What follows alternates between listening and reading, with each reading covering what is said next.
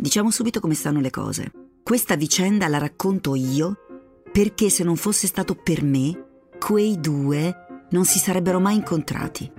E poi perché, con tutto questo via vai di gente, per stabilire chi sia la parte lesa ci metteremmo un altro secolo e mezzo.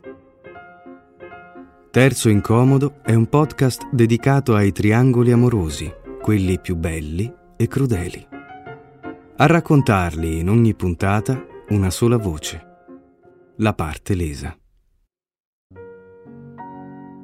Ingeborg? Sì, è stata il mio grande amore. Io il suo? No, neanche Paul. Inge amava solo se stessa al massimo la letteratura. Terzo incomodo di Paola Moretti. Una produzione Emons Record.